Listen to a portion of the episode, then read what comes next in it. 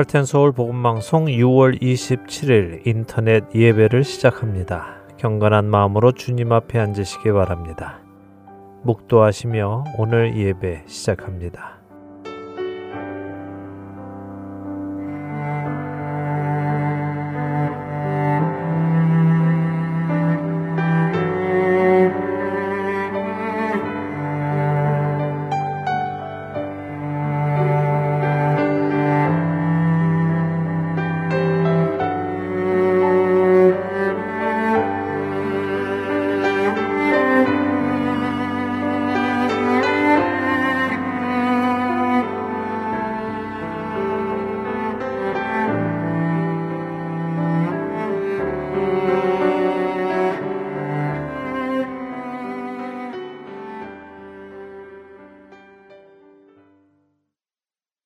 찬송하겠습니다. 새 찬송가 10장, 통일 찬송가는 34장입니다. 통일 찬송가 34장, 전능왕 오셔서 함께 찬송하겠습니다.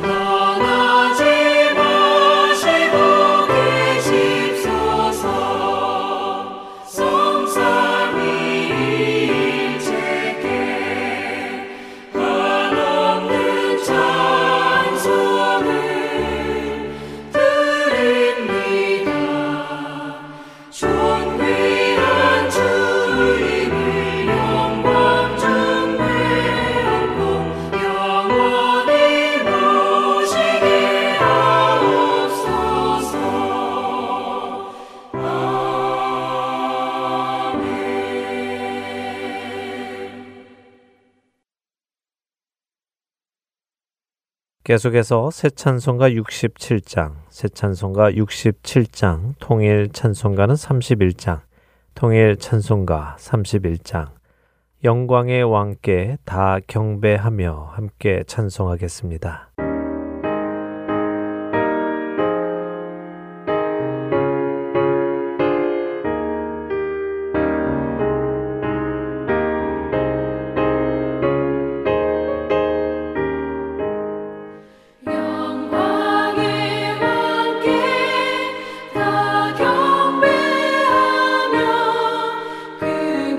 신사랑 늘 찬송하라.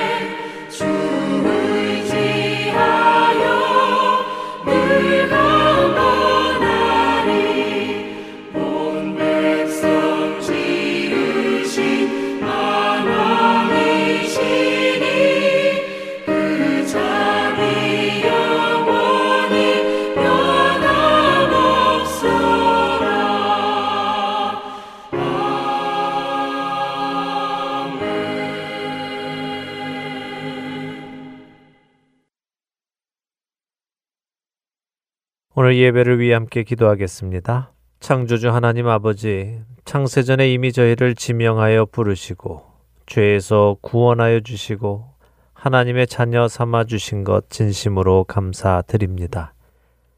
지금 이 시간 구원의 주님 앞에 우리의 마음을 모아 나아갑니다. 우리의 생각과 근심들을 내려놓고 오직 주님만 바라보게 하여 주옵소서. 주님의 자녀이면서도 날마다 말씀으로 또 기도로 충만하지 못해 세상의 유혹에 쉽게 넘어지는 저희를 불쌍히 여겨주시고 죄와 싸워 이길 권세를 누리게 하여 주옵시며 날마다 예수 그리스도의 능력과 이름으로 승리하도록 성령님 충만하게 우리에게 임하여 주옵소서. 지금 이 시간 육신의 연약함으로 고통받는 이들을 기억하여 주시고 그 고통 가운데서 부르짖는 자녀들의 기도에 귀 기울여 응답하여 주옵소서. 몸도 마음도 지쳐있는 자들을 회복시켜 주시고 다시 새롭게 거듭나는 삶을 살아가도록 인도하여 주옵소서. 새로이 한 주를 시작하는 이때 주어진 시간을 아끼며 잘 활용할 수 있는 지혜와 명철과 또 성실함을 우리에게 주셔서 삶 속에서 성령의 열매를 맺어가는 저희 모두가 되기를 간절히 바랍니다. 우리를 주님의 원하시는 모습으로 빚어가실 주님을 찬송하며 예수 그리스도의 이름으로 기도드립니다. 아멘. 계속해서 찬송하겠습니다. 새 찬송가 327장, 새 찬송가 327장, 통일 찬송가 361장, 통일 찬송가는 361장입니다. 주님 주실 화평 찬송하겠습니다.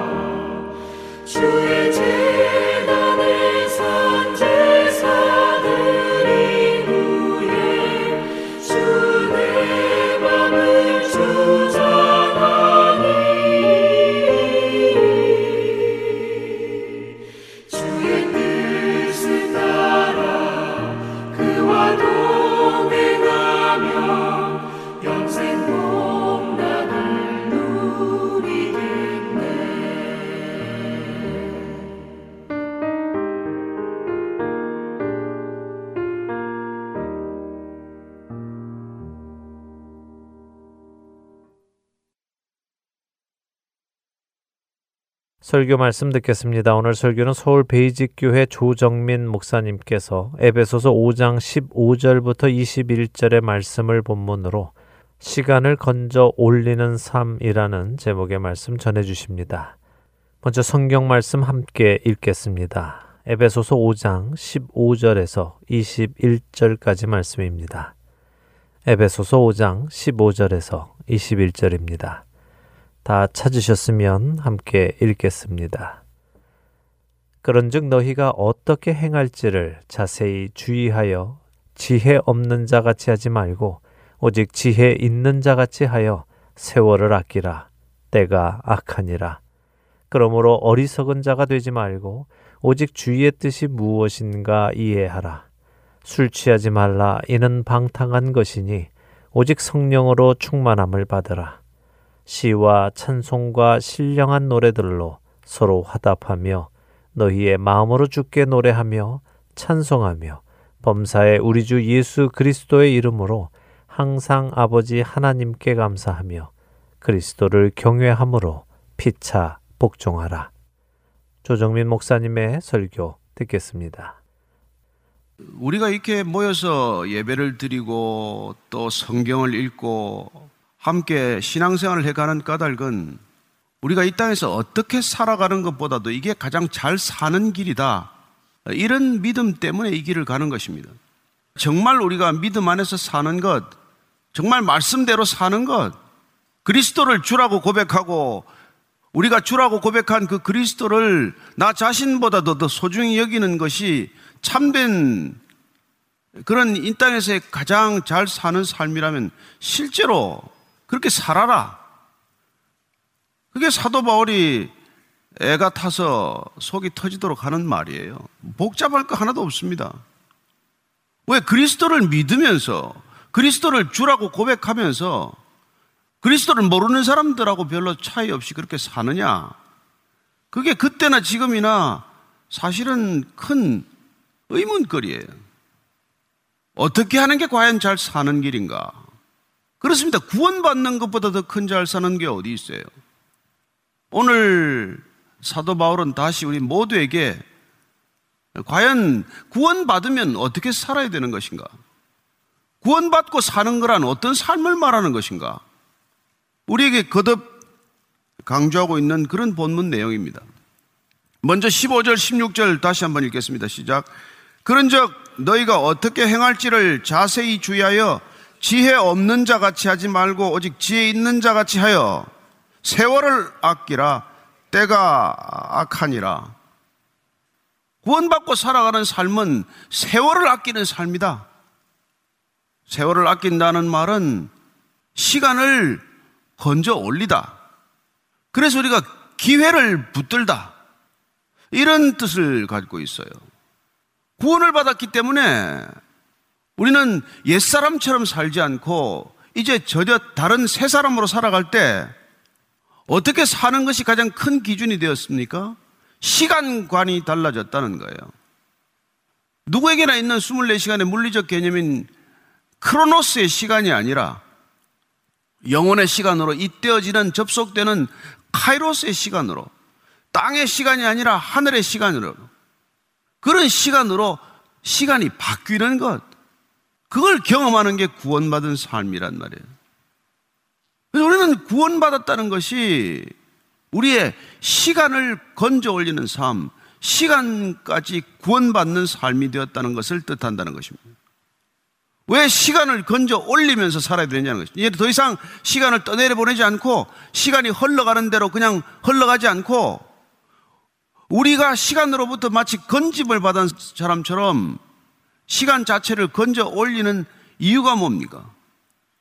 오늘 사도 바울은 그래야 할 이유를 때가 악하기 때문이라고 말하고 있어요. 우리가 살아가는 이 시대가 악하기 때문에 우리는 시간으로부터 건짐을 받아야 한다는 것입니다. 이 때가 악하다는 말은 이 세상이 심판 아래 놓여 있다라는 뜻입니다. 그렇게 이 세대가 심판 아래 놓여 있기 때문에 우리는 심판에서 구원받는 것, 건짐을 받는 것처럼 건짐을 받고 나면 우리가 살아가는 이 시간 자체가 우리가 건져 올리는 시간, 그리하여 흘러 사라져버리는 시간이 아니라 영혼의 접속되는 시간이 되어야 한다는 것입니다. 따라서 우리는 오늘 구원받은 삶을 위해서 사도 바울이 시간을 건져 올리는 삶을 살아라 할 때 어떻게 해야 그러면 시간을 건져 올리는 삶을 살 수 있는지를 오늘 5가지로 정리를 해주고 있어요. 첫 번째가 지혜로라는 것입니다. 지혜란 우리가 잘 아는 대로 하나님을 인정하는 삶이에요. 성경 전체는 하나님을 경외하는 것이 지혜의 근본이다 이렇게 말씀해주고 있지 않습니까? 따라서 지혜롭게 산다는 것은 우리가 하나님을 경외하고 하나님을 인정하고 하나님을 두려워하고 하는 삶이지만, 어리석은 삶은 하나님을 부인하고 하나님을 멀리하고 하나님을 없다 하는 그런 삶으로 치닫는 걸 말하는 것이죠. 예수님께서는 오셔서 뭐라고 그러셨을까요? 지혜로운 삶을 집 짓는 데 비유를 해서 결론 내주십니다. 마태복음의 산상수훈 전체를 통해서 결론 부분에, 마지막 부분에 내 말을 듣고 이 말을 다 들은 대로 사는 것을 그분은 반석 위에 집 짓는 자라고 말씀을 해주고 있어요. 우리가 잘 아는 대로 마태복음 7장 24절 읽습니다. 시작. 그러므로 누구든지 나의 이 말을 듣고 행하는 자는 그 집을 반석 위에 지은 지혜로운 사람 같으니. 시간을 건져 올리기 위해서 지혜로워라, 지혜로운 삶을 살아라. 어떻게 하는 거라고요? 예수님께서는 내가 내게 가르친 말, 내가 내게 일러준 말, 그 말대로 살아가는, 그 말씀대로 살아가는 삶이 곧 반석 위에 집을 짓는 거라고 말합니다.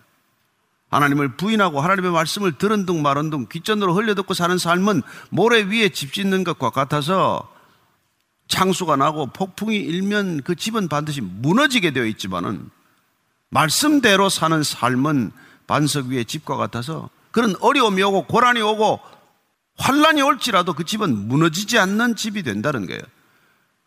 그 지혜로운 걸음이란 주님께서 이 땅에 오셔서 어리석게 살아가는 세상 가운데 말씀의 기준을 새롭게 하고 말씀을 새롭게 들려주고, 아버지께 들은 말씀을 내가 다 전하고 간다 그렇게 말씀하신 그 말씀대로 우리가 기억하고 사는 것 보다도 더 시간을 건져 올리는 삶은 없다는 것입니다.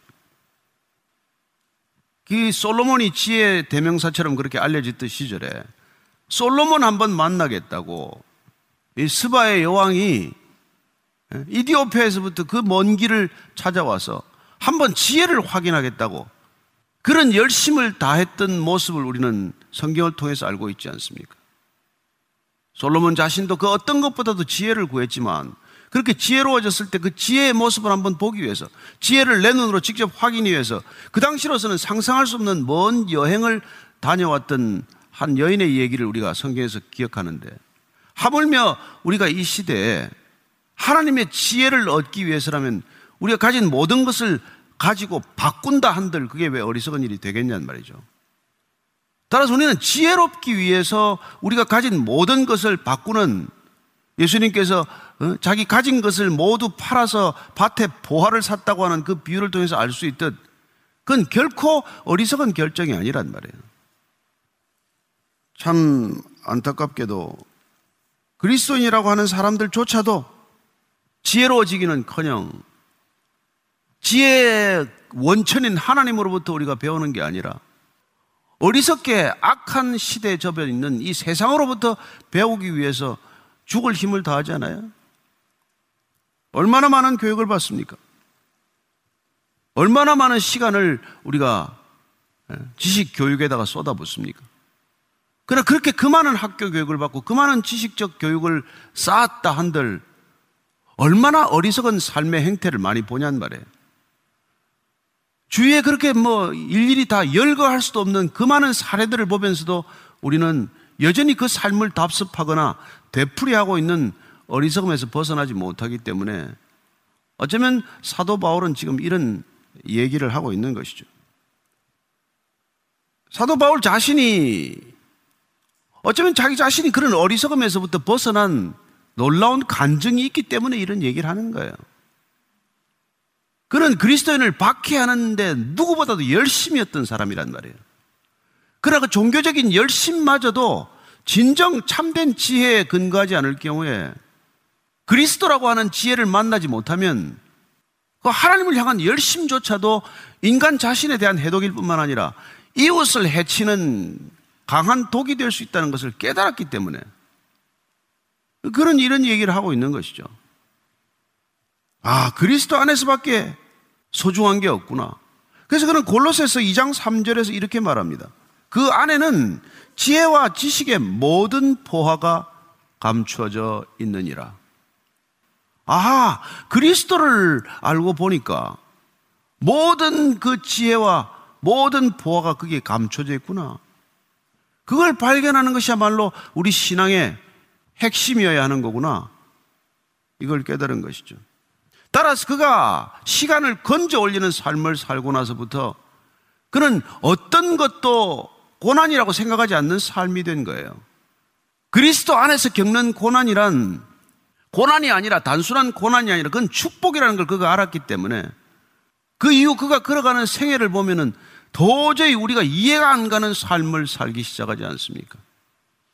왜냐하면 더 이상 그는 어떤 시간이라도 그리스도 안에 접속된 시간은 떠내려가는 시간이 아니라 영혼에 편입되는 시간이라는 것을 그가 알았기 때문이죠. 따라서 그는 때를 얻든지 못 얻든지 그 시간이 내 주관이건 다른 사람의 주관이건 그 시간 가운데서도 그는 영혼의 시간을 기억하고 영혼의 삶을 증명하는데 그 시간들을 쓰고 있다는 것을 알게 됩니다. 사도행전 26장에 보면 그가 재판받는 아그리빠 왕 앞에서 재판을 받아요. 그가 어떻게 시간을 건져 올렸는지를 우리가 한번 보자고요. 아그리빠 왕 앞에서 이렇게 말합니다. 그는 신문받는 시간 동안에 예수를 증거하게 됩니다. 그래서 예수님이 자기에게 이렇게 말했다는 걸 지금 증언하고 있는 거예요. 그 눈을 뜨게 하여 어둠에서 빛으로 사탄의 권세에서 하나님께로 돌아오게 하고 죄 사함과 나를 믿어 거룩하게 된 무리 가운데서 기업을 얻게 하리라. 이게 주님께서 자기를 부르신 이유라고 설명을 하고 간증하고 나서 쭉 예수 믿으라고 얘기하니까 이 사람이 지금 신문하는 과정에 자기 변호나 할 일이지 왜 이런 소리를 계속 하느냐 하니까 나중에 지금 이렇게 말합니다. 26장 28절 29절 같이 읽을게요. 시작. 아그리빠가 바울에게 이르되 내가 적은 말로 나를 권하여 그리스도인이 되게 하려 하는도다. 바울이 이르되 말이 적으나 많으나 당신뿐만 아니라 오늘 내 말을 듣는 모든 사람도 다 이렇게 결박된 것 외에는 나와 같이 되기를 하나님께 원하나이다 하니라. 그는 지금 죄수 신분이에요. 그러나 그는 이 시간조차도 떠내려가는 시간이 아니라 영혼으로 건져 올리는 시간으로 사용하고 있는 걸 본단 말이에요. 그는 감옥에 제수된 이 기회조차도 이 기회를 선용하여 이 기회를 붙들어 이 기회를 놓치지 않는 시간이 되게 한단 말이에요. 이게 우리가 오늘 사도 바울이 얘기하는 이외에 요지를 알아들을 수 있는 그 삶의 모습이란 말이에요. 그러면 로마로 가서는 어떻게 했습니까? 로마에서 마지막 로마에서 그는 어떻게 사도행전은 끝이 나고 있습니까? 사도행전 28장 30절 31절 한번 같이 읽겠습니다. 시작. 바울이 온 이태를 자기 셋집에 머물면서 자기에게 오는 사람을 다 영접하고 하나님의 나라를 전파하며 주 예수 그리스도에 관한 모든 것을 담대하게 거침없이 가르치더라. 여러분, 감옥에 있는 로마 감옥의 2년의 시간을 어떻게 그는 사용하고 있습니까? 그냥 석방되기 위해서 그냥 온갖 신경을 쓰고 있는 그런 시간에 갈등과 고통의 시간이 아니라 늘 찾아오는 사람들에게 거침없이 복음을 담대하게 증언하는 시간, 그런 시간으로 그는 감옥의 시간을 썼다. 사도행전의 끝이에요. 얼마나 참 놀라운 얘기입니까? 자기가 그렇게 살기 때문에 지금 이렇게 에베소 교회를 향해서 말하는 거예요. 세월을 아끼라, 시간을 건져 올려라. 구원받은 자답게 사는 것은 그 시간을 그냥 그렇게 흘려보내는 것이 아니다. 따라서 17절 말씀 이렇게 얘기하고 있습니다. 시작. 그러므로 어리석은 자가 되지 말고 오직 주의 뜻이 무엇인가 이해하라. 세월을 건져 올리는, 시간을 건져 올리는 삶을 사는 두 번째 걸음은 무엇입니까? 첫 번째, 지혜 있는 자가 되라. 지혜로워라. 둘째는 하나님의 뜻을 분별하라는 것입니다. 하나님의 뜻이 무엇인가 그걸 알라는 거예요. 우리는 그리스도인이 되면서 더 이상 내 뜻대로 살지 않기로 결정한 사람들입니다. 자, 내 뜻대로 살지 않기 위해서는 우리가 그리스도의 뜻을 알아야 한단 말이에요. 그리스도인이 되었다면 마땅히 주의 뜻이 어떤 것인지, 그 뜻을 알기 위해서 우리가 날마다 이 길을 가고 있고, 날마다 성경을 읽고 있고, 날마다 기도를 하고 있는데, 근데 여전히 그분의 뜻을 모르겠다. 길을 놓친 거 아닐까요, 혹시? 그래서 제발 어리석은 자가 되지 말고 주의 뜻이 무엇인지를 분별하는 삶을 살라는 것입니다. 지혜로워야 하고 주의 뜻을 분별할 수 있어야 한다는 것입니다.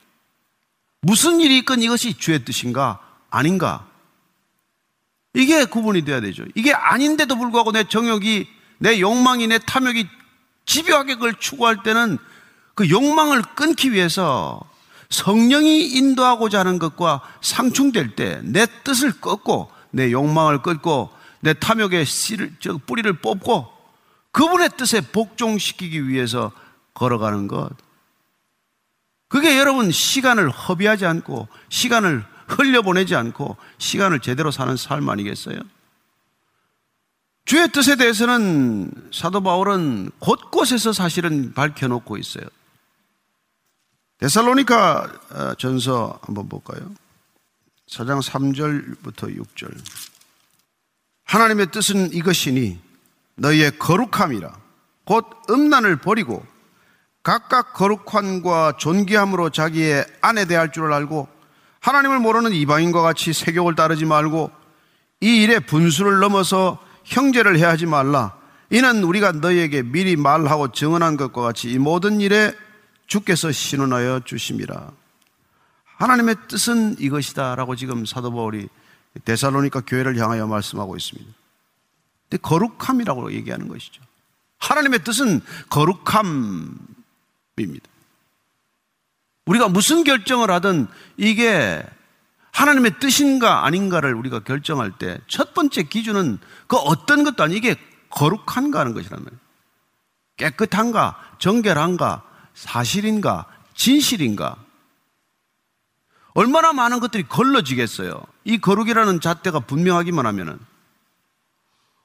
이 잣대를 버리고 나면은 얼마나 우리가 많은 혼동에 휩싸이게 됩니까?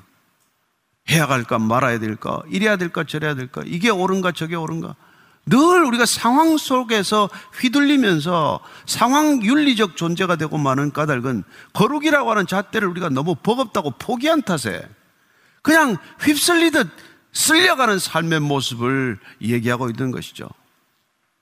따라서 우리는 오늘 사도 바울이 이 말씀을 통해서 얘기하고 있듯 거룩함, 그 다음에 음란을 버리라고 말하고 있습니다. 음란하지 말라는 게, 이것도 무슨 이해가 필요하겠어요? 그래서 성경에서는 두 가지 음란을 말해요. 우리가 육신의 음란도 있지만 하나님을 벗어나서 하나님을 더 의지하는 것, 하나님처럼 의지하는 것들은 다 영적인 간음에 해당하는 것이고 영적인 음란에 해당하는 것 아닙니까? 따라서 내가 하나님보다 이걸 더 많이 생각하고 있다, 마치 하나님은 없어도 되는데 이건 없으면 안 될 것 같다 하면 우리는 이미 음란해진 거란 말이에요. 그렇게 영적인 간음이 시작되면 우리의 몸도 어딘가를 향해서 간음하고 있는 행동을 거침없이 하기 시작하기 때문에 이런 기준을 얘기하고 있는 것이죠. 또 어떻게 하면 우리가 하나님의 뜻을 쫓아서 갈 수 있습니까? 오늘 보니까 뜻을 분별하는 게 자기의 아내 대할 줄을 이렇게 거룩함과 존귀함으로 하라는 거예요. 이건 뭐 아내뿐이겠습니까? 배우자를 대하는 태도에 여러분 그 모든 것들이 담겨 있다는 거예요. 배우자를 우리가 깨끗하게 대할 줄 알고, 존귀하게 여길 줄 알고, 다른 사람만큼이라도 대해보십시오. 정말 우리가 한번 다 같이 한번 오늘 이 시간에 왜 가장 소중한 이 배우자라는 존재를 남만큼도 못 대하고 살면서, 남의 자녀보다도 자기 자녀를 더 하대하고 살면서 가정을 그렇게 속속들이 무너뜨리면 도대체 어디 가서 우리가 구원받은 삶을 살아낼 수 있겠냐는 것이죠. 이런 것들이 우리가 주의 뜻이 무엇인지를 분별하는 일상의 기준들이란 말이에요. 저는 오늘 우리가 이 시대를 살면서 시간을 건져 올리는 삶의 궤적들을 추구하지 않으면 우리는 신앙생활을 하면서도 바쁘고 쫓기고 그리고 실족하게 된다는 것입니다. 저는 오늘 우리가 어떤 삶을 살아야 진실로 잘 사는 삶이며 신앙을 가졌다고 하는 사람들조차도 어떻게 신앙생활을 해야 제대로 사는 삶인지를 그렇게 가르쳐주고 있다는 것입니다. 우리가 한번 쓰고 있는 시간들을 쭉 보면은 하루에 30분, 15분 성경 읽는 시간을 내지 못해서 쩔쩔 힘들어하는 분들의 시간을 한번 속속들이 본다면은 아마 어이없을 거예요. 그냥 내다 버리듯이 버리는 시간들이 그렇게 많은데도 정작 우리가 건져 올리는 시간들이 그렇게 부족하다는 것을 알게 되죠. 세 번째 우리가 중요한 걸음은 무엇입니까? 우리가 시간을 건져 올리는 삶을 위한 세 번째 걸음은 18절이에요. 시작. 술 취하지 말라. 이는 방탕한 것이니 오직 성령으로 충만함을 받으라. 뭐 익히 잘 아는 말씀이죠. 술 취하지 말라. 이는 방탕한 것이니 오직 성령 충만을 받으라. 그렇습니다. 지혜로워라. 뜻을 분별하라. 성령으로 충만하라. 성령 충만하라. 늘 듣는 말씀이고 자주 듣는 말씀인데 어떻게 해야 성령 충만하느냐는 것입니다. 그럼 뜻밖의 사도 바울은 술 취하지 말라 하고 대조를 시켜놓고 있어요. 술 취하지 말라. 방탕한 것이니 성령 충만을 받으라. 왜 그는 술 취한 것과 성령으로 충만한 것을 이렇게 둘이 딱 갖다 붙여놨을까요? 비슷해 보이는 것들이 있지만은 전혀 상반된 것들이기 때문에 그런 것이죠. 자, 술 취하면 어떻게 됩니까? 판단력과 분별력을 다 잃어버리는 것이죠. 그리고는 지극히 감정적이고 충동적이 되는 것 아닙니까? 술이 취하면은 뭐 그냥 얼마나 말이 많아집니까? 얼마나 실언이 많아져요? 얼마나 이해할 수 없는 행동을 많이 합니까? 절제를 잃어버렸기 때문에. 술만 그럴까요? 오늘 술 취하지 말라고 하는 것은 이 시대를 향해서 어쩌면 마약에 취하지 말라, 어쩌면 돈에 취하지 말라, 어쩌면 권력에 취하지 말라, 어쩌면 인기에 취하지 말라 하는 말과 크게 다르지 않습니다. 우리가 단지 취해야 할 것이 있다면, 단지 우리가 충만해야 할 것이 있다면 성령으로 충만하라는 거예요. 성령으로 충만한 사람들은 두 가지 열매를 우리가 볼 수가 있어요. 첫째는 성령의 9가지 열매는 우리 안에 열리는 내적인 열매예요. 성령 충만하면은 우리 안에 성령의 열매가 주렁주렁 열리는 것을 우리 자신이 감지하게 됩니다. 내가 언제 이런 사람이었나? 나도 모르는 사이에 내가 변해가는 것을 보는 것이죠. 내 성품과 인격이 바뀌는 것을 보게 됩니다. 예수 믿고 하나도 안 바뀌었습니까?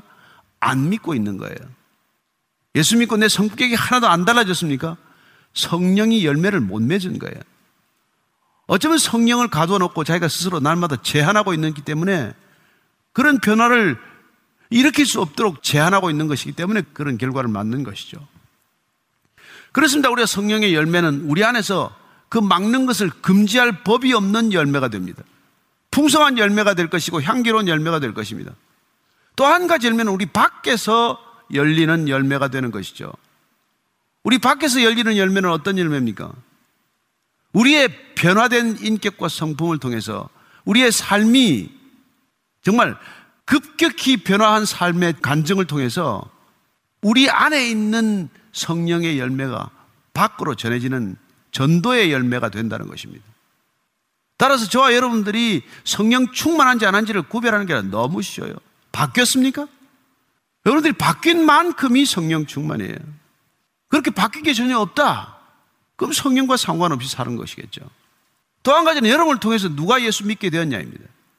내가 성령 충만했더니 내 삶과 신앙을 통해서, 내 믿음과 삶을 통해서 누가 예수를 믿게 되었냐, 내 삶이 어떻게 증언되었냐, 내만 시간을 건져 올리고 혼자서 낚시질한 것만 끝이냐, 아니면 내가 시간을 건져 올리는 삶을 삶으로 인해서 누군가에게 이 삶의 모습이 도전이 되고 자극이 되고 궁금증을 불러일으키고, 그리고 그 사람에게도 복음이 전해져서 신기하게도 그 사람도 성령의 열매를 맺는 사람으로 바뀌었냐는 것입니다. 그게 지금 사도 바울이 성령 충만을 받으라고 하는 이유예요.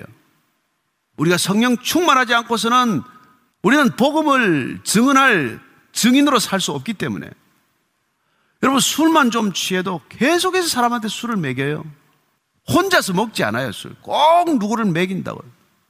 늘 술집에 끌고 가고 그렇습니다. 우리는 그런 이 변화를 술 취한 사람을 통해서 보게 된단 말이에요.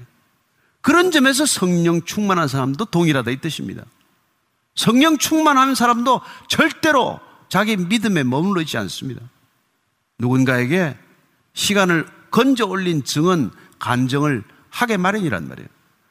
내가 건져 올린 시간들이 어떻게 영혼의 시간으로 변화했는지, 어떻게 내 물리적인 시간이 초시간으로, 초월적인 시간으로 전환되었는지, 변환되었는지를 그는 날마다 증언하기 때문에 그런 일들이 일어난단 말이에요.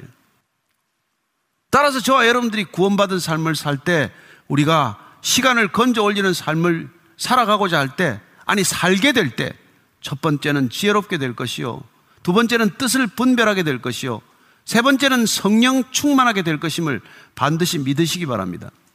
안 일어나면 이상하게 얘기해야 된단 말이에요. 나는 왜 변화가 없나? 나는 왜 어제나 오늘이나 아무 밋밋하나? 내 삶에 아무런 열매나 변화가 없나? 왜 나는 나한테 와서 예수 믿는 게 뭔지를 물어보는 사람이 없나?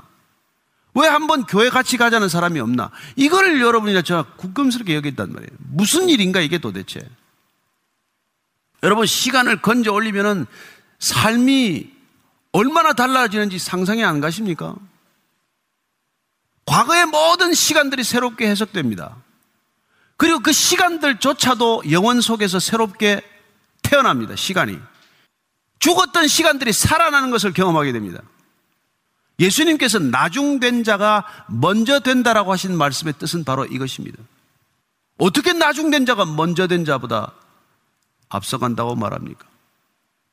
나중되었지만 그가 이미 죽은 것만 같은 시간, 산산조각이 난 것만 같은 시간, 더 이상 되돌이킬 수 없다고 생각했던 그 모든 시간들이 살아 움직이기 시작을 하면서 그는 과거의 시간, 현재의 시간, 이 미래의 시간이 그리스도 안에서 그리스도의 시간으로 새롭게 해석되면서 그 시간이 영혼을 향해서 이끌어가기 때문에 언제 예수를 믿건 그가 진실로 믿기만 하면 그의 모든 시간은 건짐을 받는 시간이 된다는 것입니다.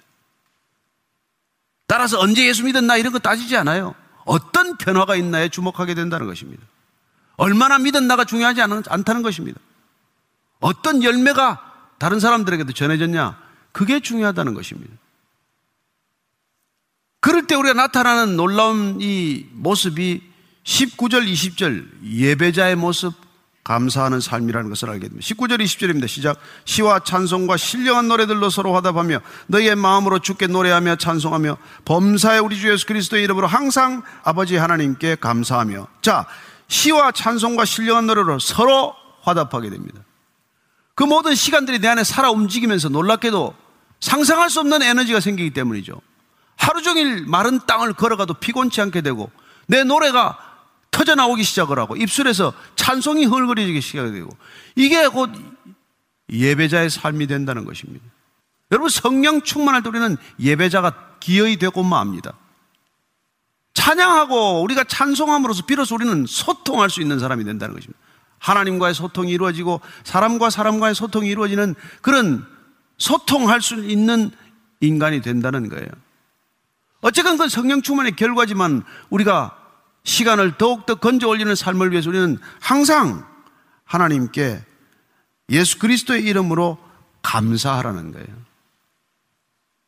우리의 시간들이 건져졌을 때 과거가 어떻게 새롭게 해석되는 것을 경험했다면 더 이상 우리는 미래의 미지의 사건들에 대해서도 우리는 불안해하지 않습니다. 그리고 누군가의 과거에 대해서도 비난하지 않습니다. 우리는 그 모든 시간들이 어떻게 새로워질 수 있는가를 경험했기 때문에 그런 모든 일에 감사할 수 있게 된다는 것입니다. 우리는 더 이상 상황과 조건에 휘둘리지 않는 삶을 사는 거예요. 시간이 해석된 사람만이 내릴 수 있는 결정입니다. 아무리 불행한 일을 보더라도, 아무리 안타까운 일을 겪더라도 그 일들을 우리가 선입견을 가지고 섣불리 판단하거나 섣불리 사람을 비판하거나 비판하지 않는다는 것입니다. 그게 항상 감사하기로 결정된 삶의 모습이에요. 그게 시간을 건진받은 사람의 모습이란 말이에요. 모든 시간이 해석된 사람은 더 이상 남의 해석되지 않은 시간을 가지고 비난하거나 비판하지 않는단 말이에요. 얼마나 놀라운 변화입니까? 그래서 그냥 뭐 우리가 그냥 그저 감사합니다 이 버릇처럼 말하는 것이 아니라, 우리가 알고 있는 일, 모르는 일, 알 수 없는 일, 그런 모든 신비한 일들이 다 하나님 앞에서 새롭게 그것이 빚어질 것이고, 그 시간들조차 구원받게 되면은 모든 시간들이 하나도 남김없이 연결되어서 그 모든 사건들이 우리 삶 전체를 변화시키는 핵폭탄이 될 거란 말이에요. 그래서 우리가 성경 한 권 들고 신앙생활 시작하지만 여기 우리가 수많은 믿음의 사람들과 서로 화답하는 존재가 된 거예요. 여러분들이 아브라함을 봤습니까? 이삭을 봤습니까? 무슨 야곱과 요셉을 봤습니까? 그러나 우리는 그들과 대화하는 사람이 되는 거예요. 다윗과 모세를 만나서 무슨 얘기를 들었습니까? 그러나 우리는 모세와 다윗의 사정과 형편을 용납하고 이해하는 사람이 되는 거예요. 우리는 베드로, 요한, 야고보를 본 적도 없고 바울을 만난 적도 없지만 그들을 비롯한 수많은 믿음의 선진들과 함께 소통하는 존재가 되는 것입니다. 시간을 건져 올린 사람들만의 삶이에요. 시간을 건져 올린 사람들의 삶이 경험할 수 있는 유일한 경험입니다. 그런 사람들에게 다섯 번째, 오늘 사도 바울은 이렇게 결론 짓습니다. 21절입니다. 시작. 그리스도를 경외함으로 피차 복종하라는 거예요. 그리스도를 사랑하고 그리스도를 경외하는 것, 그 마음은 이미 우리에게 모든 시간 속에서 다 해석되는 일들이에요. 건져 올려진 시간 속에서 우리는 더욱더 그리스도를 경외하게 됩니다. 피차 복종할 수 있게 된단 말이에요. 타협하는 게 아니에요. 그 모든 것들이 투명하게 마치 드러나듯 우리의 삶 가운데 해석이 될 때 우리는 피차 복종이가 쉬워진단 말이에요. 그래서 아내가 남편에 대해서, 남편이 아내에 대해서, 부모가 아들에 대해서, 자녀가 부모에 대해서, 직장의 상사가 부하에 대해서까지 그렇게 피차 복종하는, 기꺼이 순종하는 놀라운 변화가 일어나는 것이죠. 그게 하나님께서 우리에게 구원을 허락하신 이유요, 구원받은 사람이 시간을 건져 올렸을 때 일어나는 이런 상상할 수 없는 변화라고 하는 것입니다. 이런 변화를 경험하지 않으셨습니까? 이런 변화가 기대가 안 되십니까? 아니, 이런 변화가 기쁘지 않단 말입니까? 가슴을 칠 일입니다. 저는 여러분들이 이 일을 힘든 줄 모르고 할 수 있게 되기를 바랍니다. 힘들다고 말하지 않게 되기를 바랍니다. 무슨 바쁘다고 얘기하지 않게 되기를 바랍니다. 저는 오늘 우리가 이 악한 시대를 살지만 우리에게 주어진 소명을 우리가 감당하기 위해서 주님께서 우리에게 시간을 건져 올리도록 허락하셨습니다.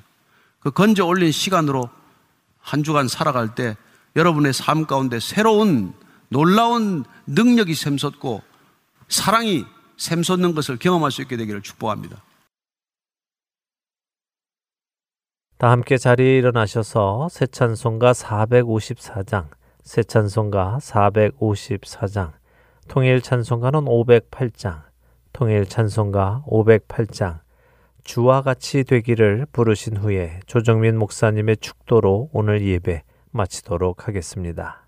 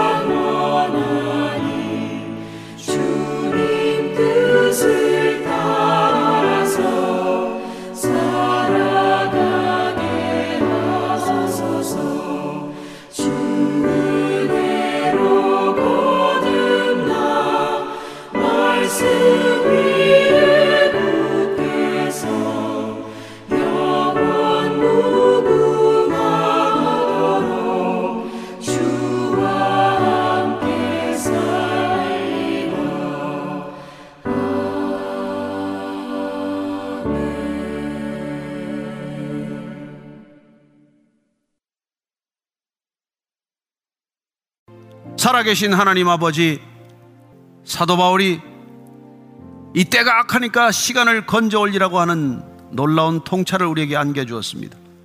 하나님, 우리에게 남겨진 시간 어떻게 주님께 드려야 할지를 결정하였사오니, 주님, 이렇게 건져 올려진 시간이 영혼에 접속되었사오니, 주님, 이 시간이 마치 허비되는 것 같을지라도 주님의 사랑 안에서 결코 어떤 것도 허비되는 시간, 흘러가는 시간, 버려지는 시간 아님을 우리에게 믿게 하셨사오니, 주님, 이 시간을 통해서 살아계신 하나님의 능력과 위엄이 드러나게 하여 주옵소서. 어떤 생애의 걸음을 걷더라도 주님, 그 걸음걸음이 영혼을 향한 걸음이 되게 하시고 영혼을 생명으로 잉태하는 삶이 되게 하여 주옵소서. 이제는 우리 구주 예수 그리스도의 은혜와 아버지의 사랑과 성령의 기름 부으심이 오늘 말씀대로 믿음의 삶 결단하는 이 자리에 고개 숙인 모든 믿음의 형제 자매들 위해 지금부터 영원까지 함께 하시기를 간절히 축원하옵나이다. 아멘.